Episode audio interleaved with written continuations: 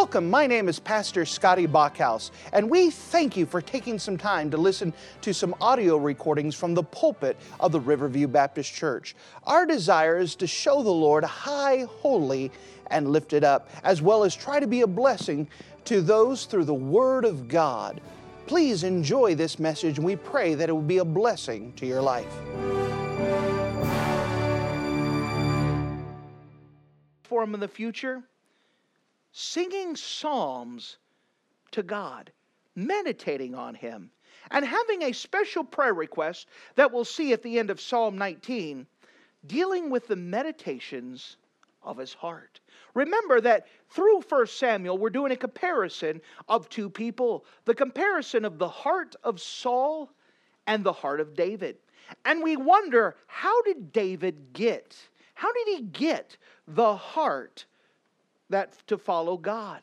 Where did it come from? Well, I'm thankful that the Bible has the answer. And we'll see the answer in Psalm chapter 19. Psalm 19, and if you don't mind, notice with me in verse number 1. Psalm 19 in verse 1. The heavens declare the glory of God, and the firmament showeth his handiwork. Day unto day uttereth speech, and night unto night showeth knowledge. There is no speech, nor language, where their voice is not heard. Their line is gone out through all the earth, their words to the end of the world. In them hath he set a tabernacle for the sun, which is as a bridegroom coming out of his chamber, and rejoiceth as a strong man to run a race. He goeth forth is from the end of the earth, heaven, and his circuit unto the ends of it, and there is nothing hid from the heat thereof. The law of the Lord is perfect, converting the soul. The testimony of the Lord is sure, making wise the simple. The statutes of the Lord are right, rejoicing the heart. The commandment of the Lord is pure, enlightening the eyes. The fear of the Lord is clean, enduring forever. The judgments of the Lord are true and righteous altogether. More to be desired are they than gold, yea, than much fine gold, sweeter also than honey and the honeycomb. Moreover, by them is thy servant warned, and in keeping of them there is great reward. Who can understand his errors? Cleanse thou me from secret faults. Keep back thy servant from presumptuous sins. Let them not have dominion over me. Then shall I be upright, and I shall be innocent from the great transgression.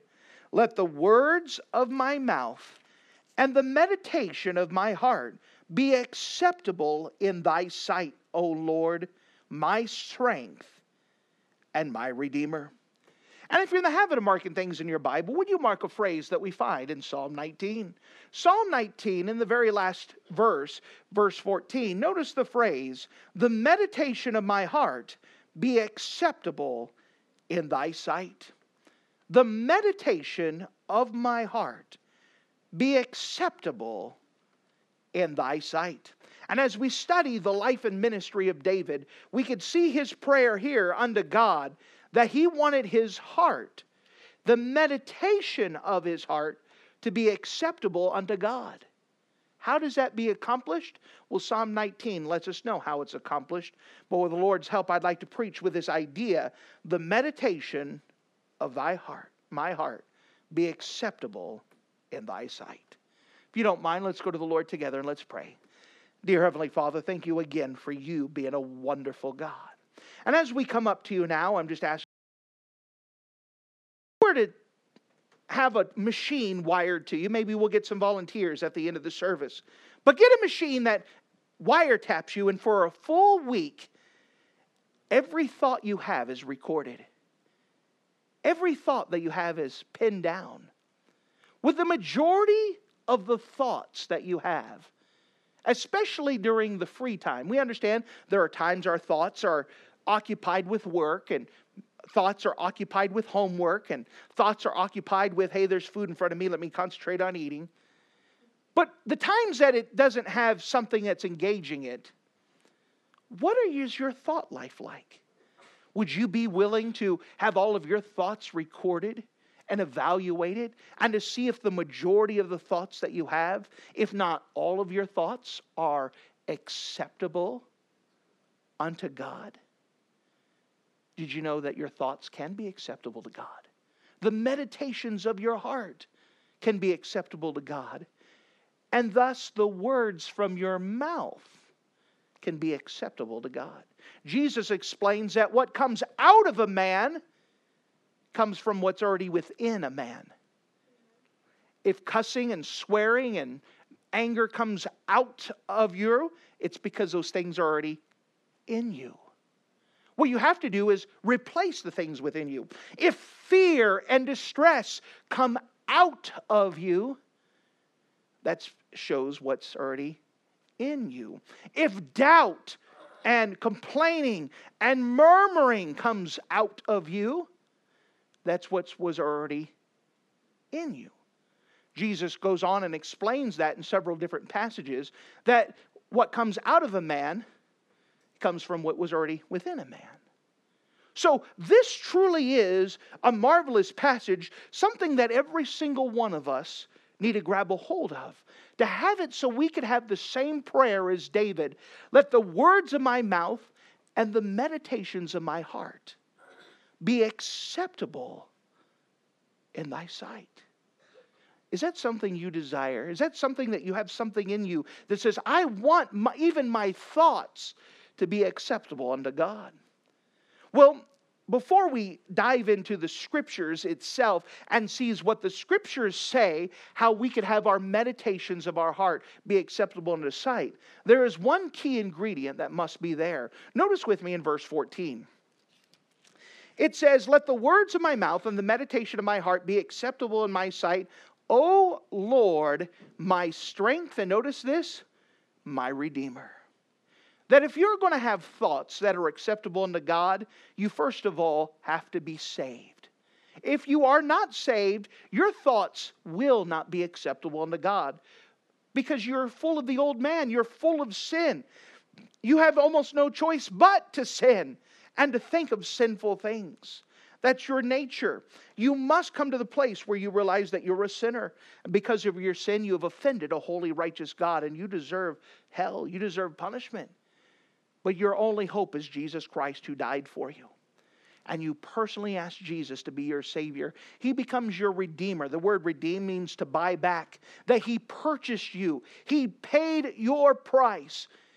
And the only way, the very beginning, the starting place, if your thoughts are going to be acceptable unto God, you first must be saved. None of this stuff will work. I could preach all I want, but it will not work unless you are first saved. So we have to have the ground thing. So we're not preaching tonight to unsaved people. We're preaching to saved people. It is the saved people that can have their minds and their thoughts acceptable unto God. So if you don't mind, let's examine Psalm 19. And let's look at the things that the Bible says here to have where our thoughts will be acceptable to God. Notice the first thing. We should meditate upon the Lord. We should meditate upon the Lord. Now I want you to use your divine imagination. And I want us to take a field trip. I want us to go outside of the city of Bethlehem. And in the city of Bethlehem, there's Jesse and his boys. And the youngest boy is the keeper of the sheep. And every day he's outside in the pastures. He's outside in the open skies. He's watching from day to day. He's watching nature. He sees the sun go in its circuit. He watches the moon rise above. He watches the flowers and the plants. He sees the seasons. He sees the flock. He sees as lambs are born. He is there and he's present. He gets to see nature day by day by day. And he just doesn't let it pass, but he thinks about those things. Notice with me in verse number 1. The heavens declare the glory of God. As David is looking out there, he watches the sun rise. And he watches the beautiful colors as they begin to lighten up more and more until the big bulb hits the horizon. He looks at that and says, look at that. Look at what a pretty picture God painted. At night, he watches that same sun set, and he watches as all the dust colors hit and the purples begin to settle. And he watches the beautiful painting out there in the desert. And he says, wow, what a God. You see, when he looks at nature, he looks at God and sees that the heavens declare his glory. You know, we have a hard time as humans just making it to the moon right now. But do you know that God knows all of the galaxies? He knows all the stars. He knows all the moons and all the planets. He sees them all. And he looks, and it was God who made them. Notice with me at the end of verse 1. And the heavens declare his glory, the glory of God. And the firmament showeth his handiwork. And Psalm 9, when it talks about God creating the world, it says that it was done with his finger. When it talks about that, it's giving an illustration. What is the simplest form of art that a child can do? Finger painting, right? A kid could get paint on their fingers and they can make a picture. They could do all kinds of things. It's the simplest type of art form. You know how easy it was for God to create all the world? It was just like finger painting to him. That's as easy as it was. And the firmaments show his handiwork. It's like if you were to have God's artistry on your refrigerator, it'd be all the world, and all the universe, and all the stars, and all of nature. That's God's first grade kindergarten picture. Put it up there in the refrigerator. It shows his handiwork. Look at what God did. Look at this. It's almost like a picture we should be bragging on. You know, there's some thinking about a parent. It doesn't matter what a child draws. They put it up in the refrigerator and put it in the scrapbook. And look at what they did. Look at this. And they show people about it. You want to show, here's all the finger paintings of my child from birth all the way up to... And they brag on it. Well, that's the same thing for us. This is what our God did. This is what our God... Look at this. That all the firmaments declare or showeth his handiwork. Day unto day uttereth speech, and night unto night showeth knowledge. There is no speech or language where their voice is not heard.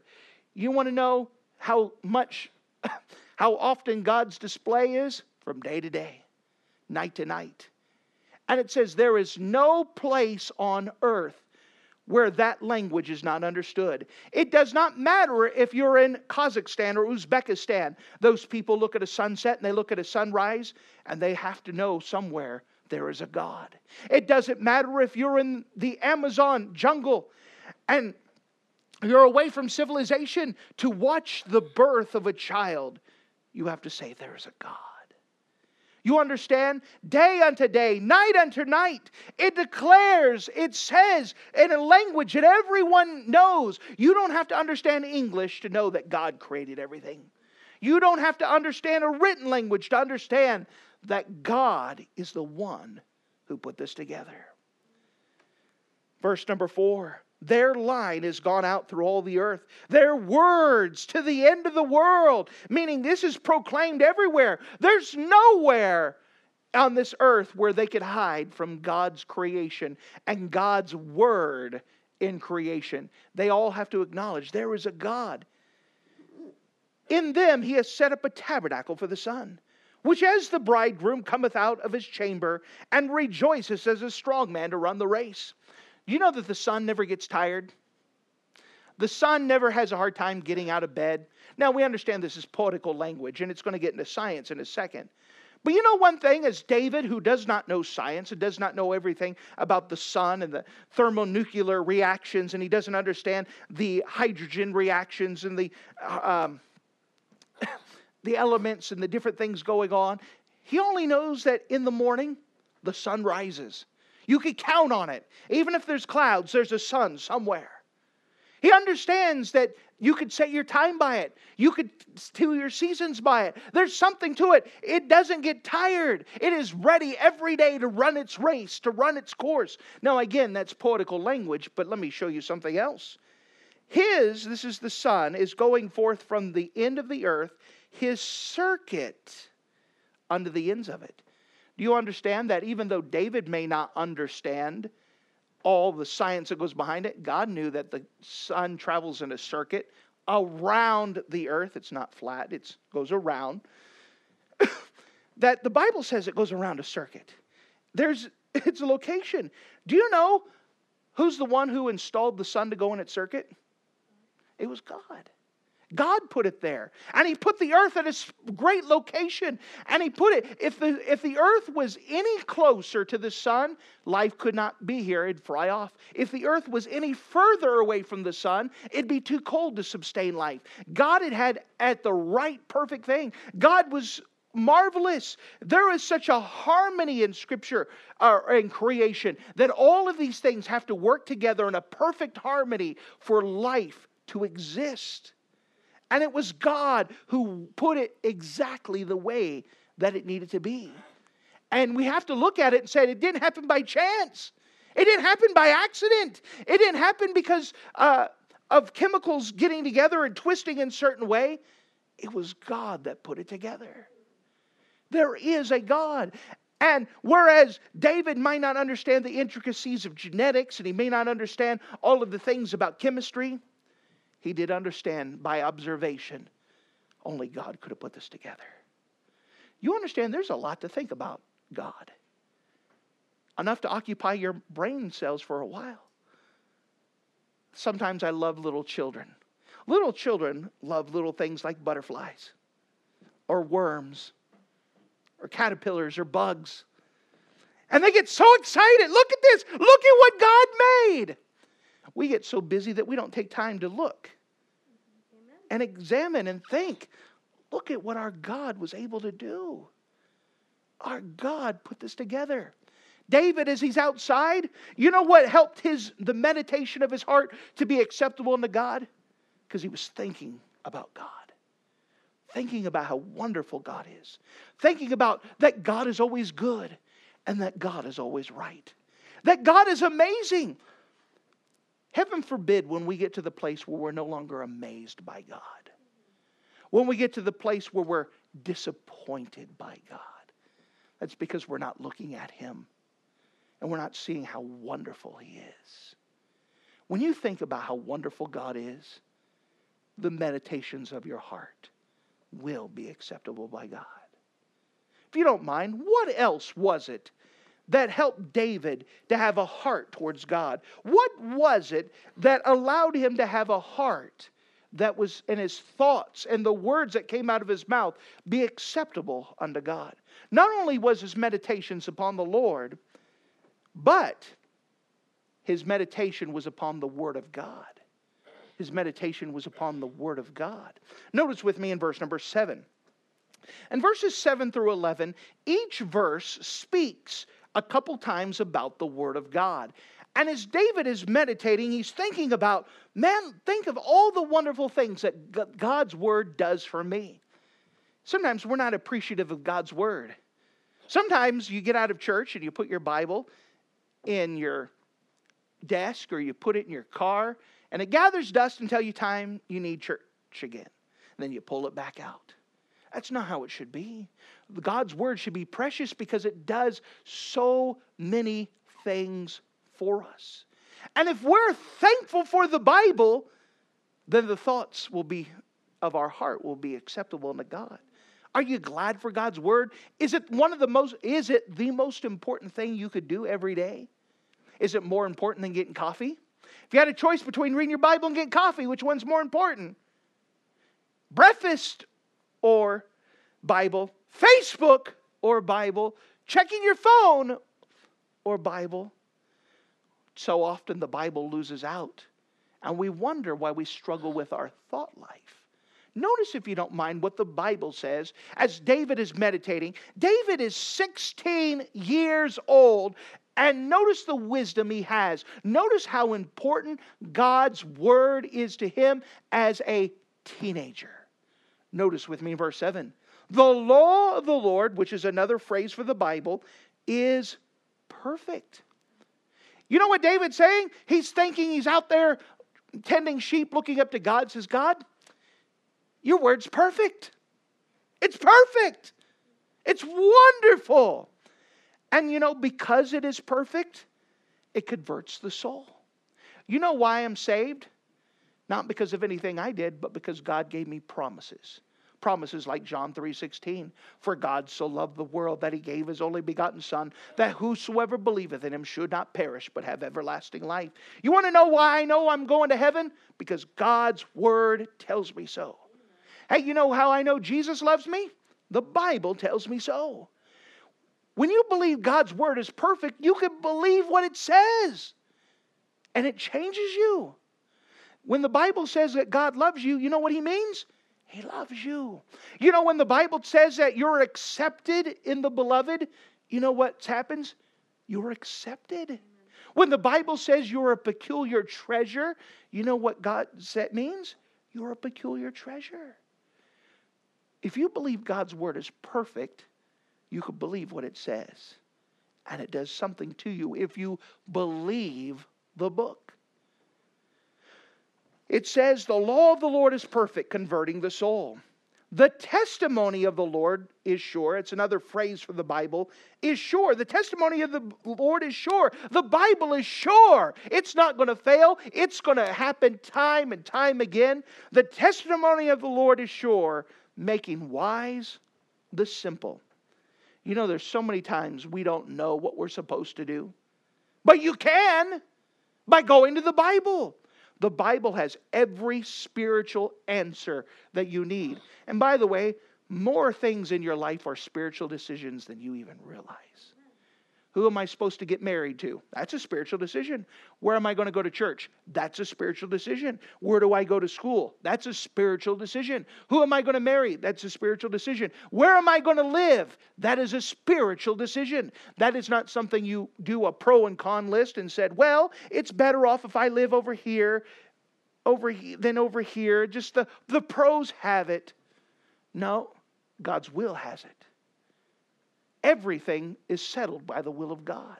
And if you believe God's word is right, it could direct your path. It could give you wisdom for what you need. It makes wise the simple.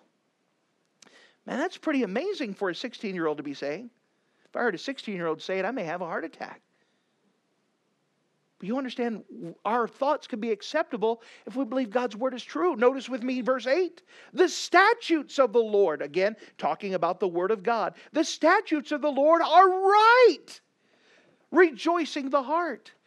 You know, I can rejoice and say God is good and God is always right because I believe the Bible's right. I can trust the Bible, so I can trust God. Can you trust God? Well, you can if you trust the Bible. And we could rejoice over that God is always good and God is always right. What happens if something bad goes and happen in my life? God is good and God is right. You know, whenever we get the poochy lip disease, where we go, nobody likes me, everyone hates me, think I'll eat some worms, woohoo. You know what's happening? We don't believe God's right. If we believed God was right, we would not murmur and complain. May I take a pause? You know what murmuring and complaining really is? It's saying God was not right. And if you don't think that was a big deal, then go read the book of Numbers and see if it wasn't a big deal. God killed people just for complaining. Why? Because they were saying God wasn't right. God wasn't good. You see, it's a very serious thing. But if you believe the Bible is right, then you could trust God and you could rejoice in all things. In all things rejoice. I stubbed my toe. Well, praise God. Can you rejoice? Can you sing? If you want to know if your heart, if you want to know if the words of your mouth and the meditations of your heart is right, then can you sing? That's the test. Because you believe that God is good and God is right, then you have no problem singing, even in the midst of heartbreak and trouble. Jesus, Jesus, Jesus, sweetest name I know, fills my every longing, keeps me singing as I go. Why? because of God's word is right, it allows me to rejoice because I know my God is true and he's always right. This is pretty good stuff of a little 16-year-old shepherd boy out in the middle of the thing. Notice what else he says. The statutes of the Lord are right, rejoicing the heart. The commandment of the Lord is pure. You know, we believe God's word is pure. It's not tampered with. We believe that all scripture is given by inspiration of God, and it is profitable. We believe that all of scripture is what God has given to us. And if I believe it is pure, if I believe every little bit, all of it is God's word, you know what happens? It enlightens the eyes. Man, there's so much to learn from God's word. If I believe that God wrote everything, that means everything's important. You know that there are 66 books in the Word of God. And each of those books of the Bible give us something unique and special about God. That's purpose is to reveal God. But if you only read one section of the Bible, for example, there are some people who say, well, I'm just a gospel person. And they only read the gospel records. You know, they're missing out on a complete picture of God.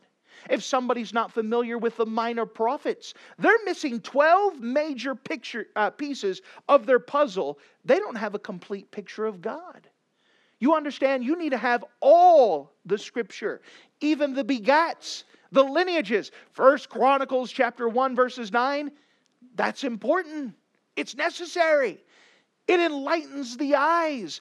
Oh, there's so much to learn about God even in the genealogies. There's so much to learn about God even in the Ten Commandments. There's so much to learn about God in every little bit of it.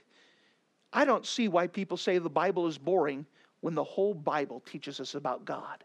That's saying that God's boring. He is not. He says the scriptures, they enlighten the eyes. Oh, it's good stuff to study the scriptures. No wonder the meditations of his heart were acceptable unto God. Notice as he goes on, verse number 9, the fear of the Lord, still talking about the Bible, the fear of the Lord is clean. You know, there's nothing dirty about the Bible. It's clean. The fear of the Lord is clean, enduring forever. You know, there's never a time where the Bible is going to be so polluted we can't trust it. It's always clean.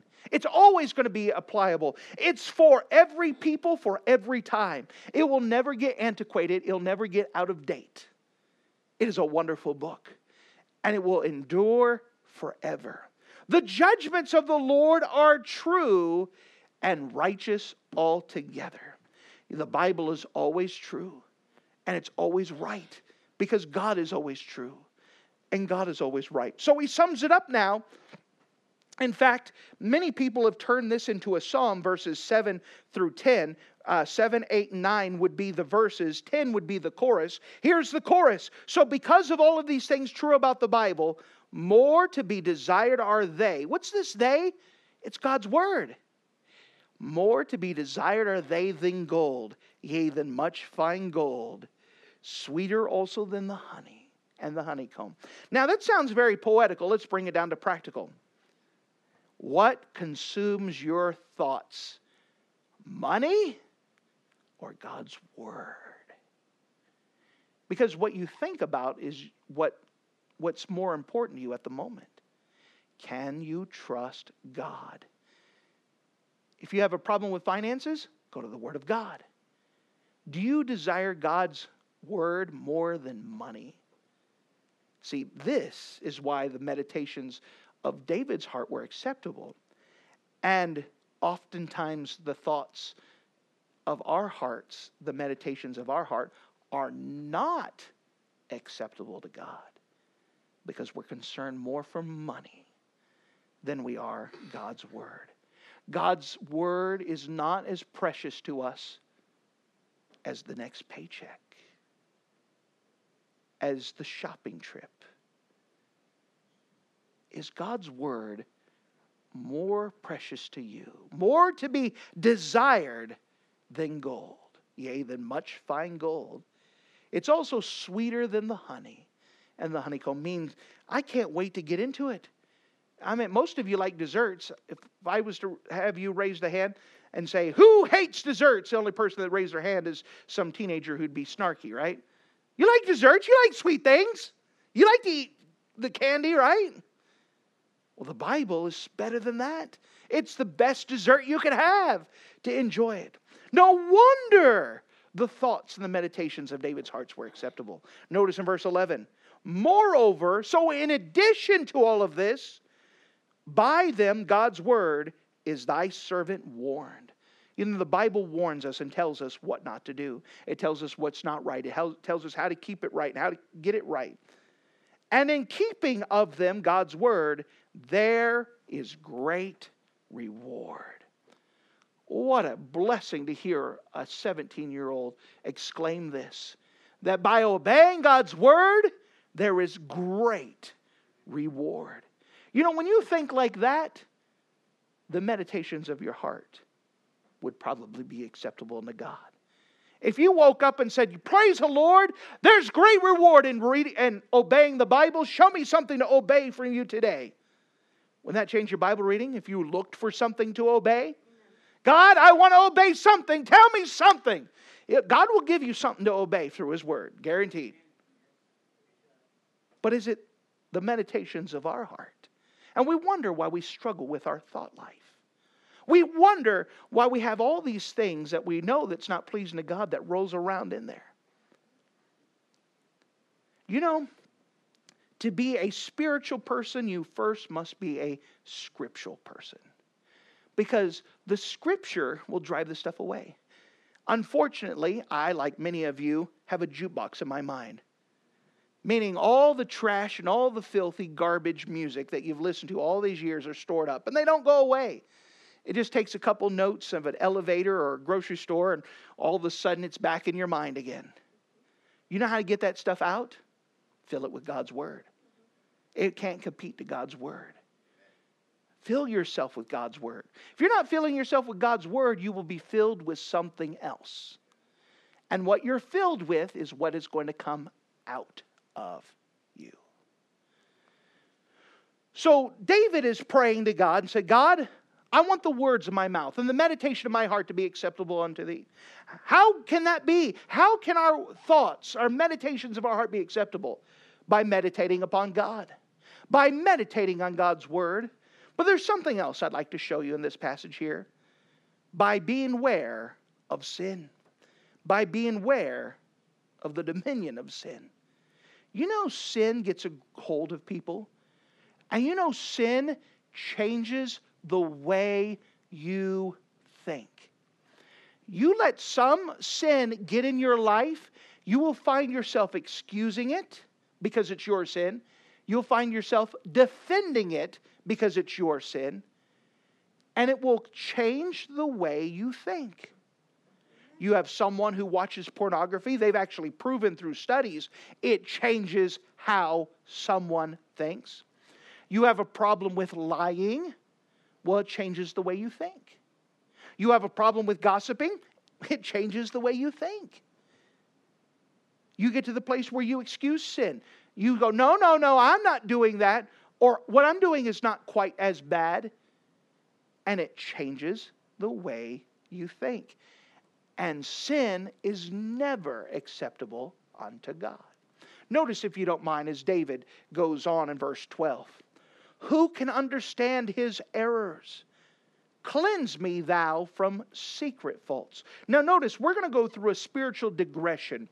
And it starts off by David saying, you know, I don't know me as well as I think I do. Maybe perhaps there is a sin I don't know about. That is called a secret sin. And you understand, the more mature you get in the Lord, the more you realize what is sin. And those are the hard ones, that we can harbor sin that we don't even know is sin. Who can know his heart? Who can know his ways? God can show it to you. You to be honest with God and say, God, I want you to shine the spotlight of your Holy Spirit to every dark crevice of my heart. And if there's any sin, you point it out. You tell me that it's sin and I'll deal with it. The problem is that we don't want to do that. Because we know that we have something stacked underneath the stairs that we don't want anyone to find, much less God. And we don't want to sweep it out. We don't want to clean it out. We know it's there. Sometimes we may not know exactly what it is, but we know that there's some things that we don't want God to be honest with us with. Well, again, sin in your life changes the way you think. And it will mess up the meditations of your heart, thinking about sin. But if your secret sins are not taken care of, notice the spiritual digression, verse number 13. Keep back thy servant also from presumptuous sins. Let them not have dominion over me. Now, we started off with a secret sin. A secret sin is a sin that you don't even realize is sin. And we have that.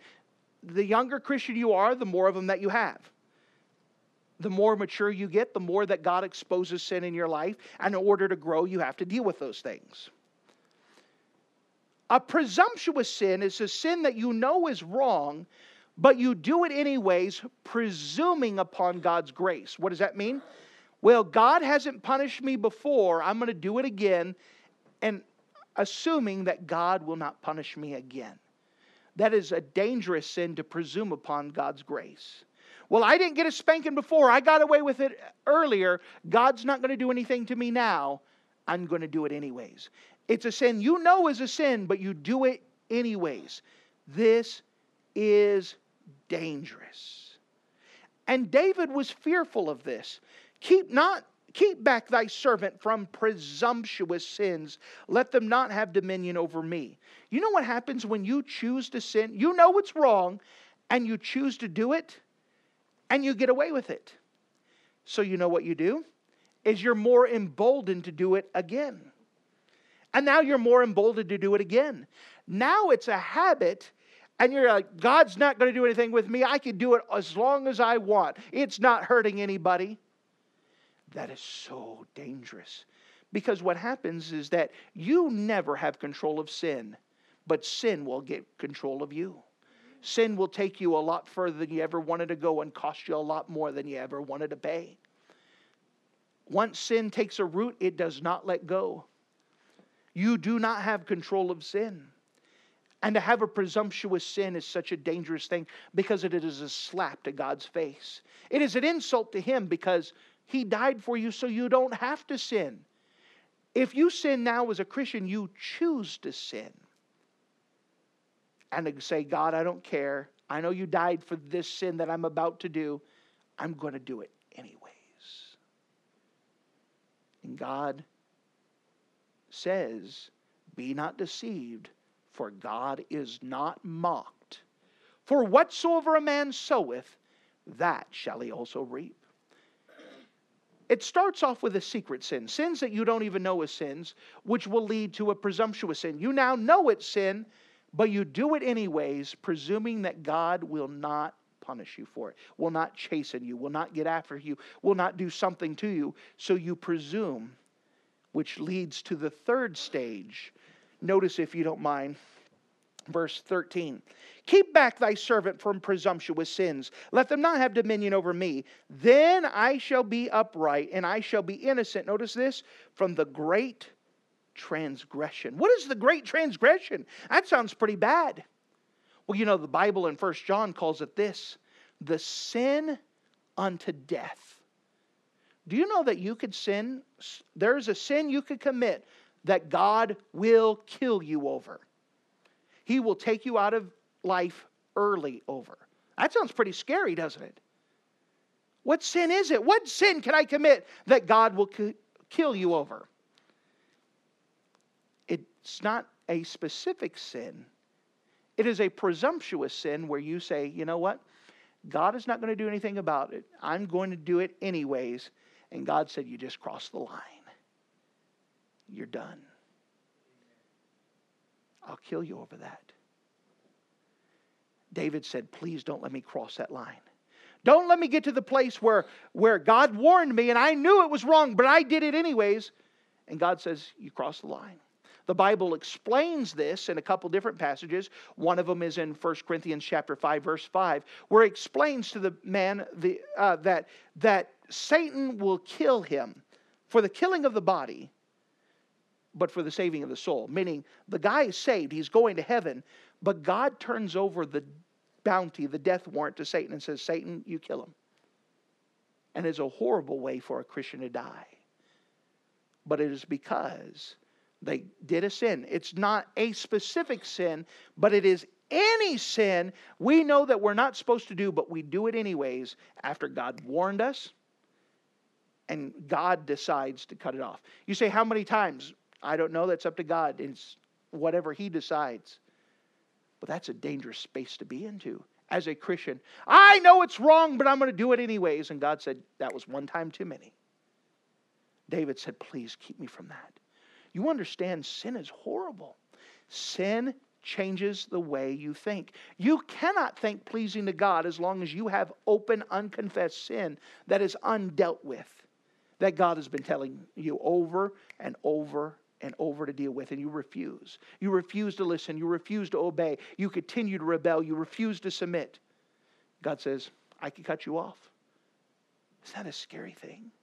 David said, keep me away from that. Keep me from the great transgression. Keep me from that. He understood that if he's going to keep his thoughts right, the meditations of his heart, the words of his mouth, if they were going to be correct, he needed to have his thoughts, meditations upon God. He had to have meditations upon the Word of God. And he had to avoid the dominion of sin if the way that he thinks is going to be pleasing unto God. Again, we're in a study of the life and ministry of David. What made David the man after God's own heart? Did he just wake up that morning and go, woohoo, God loves me, I'm the way I'm... What happened? It was this. It was this. This is what changed his heart. It was what he purposely thought upon. He looked at the world and said, God is good. God's amazing. He was still amazed by God. He loved the Scriptures. And just didn't read the Bible. He thought about the Bible all day long. And he was very sensitive about sin. Lord, keep me from sin. Keep me from sin. Sin will mess me up. Lord, please keep me from sin. Which brings us to where we started from, verse 14. Let the words of my mouth and the meditation of my heart be acceptable in thy sight, O Lord, my strength and my Redeemer.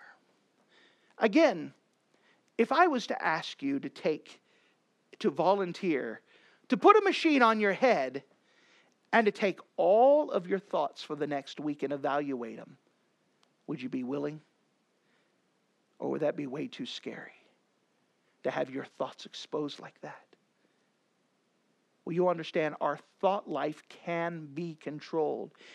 The Bible talks about in the book of 2 Corinthians, taking every thought into captivity under the pleasing of God. Our thoughts can be pleasing to God. How can they be pleasing? By meditating on God. Meditating on God's Word and avoiding the dominion of sin. And we too can say the same thing that David did. Lord, I want my words and I want the meditations of my heart to be acceptable in thy sight. Thank you for listening to this audio message. This is Pastor Scotty Bockhaus, and I encourage you to take this information that you just received and make a specific decision to follow after the Lord. If you don't know Jesus Christ as your Savior, let me beg you to take the time to receive Jesus Christ for the forgiveness of your sins. If you are saved, I encourage you to make a decision in your life to help you get closer with the Lord. If there's anything specific we can do to be a blessing or to pray for you, we encourage you. Look us up on the internet at riverviewbc.com. Once again, that's riverviewbc.com. Or if you would prefer to call us, you could give us a call at area code 920-530-6308. Once again, that number is 920-530-6308. If there's anything we can do to be a blessing or an encouragement to you, please let us know. We would love to make ourselves available. Thank you.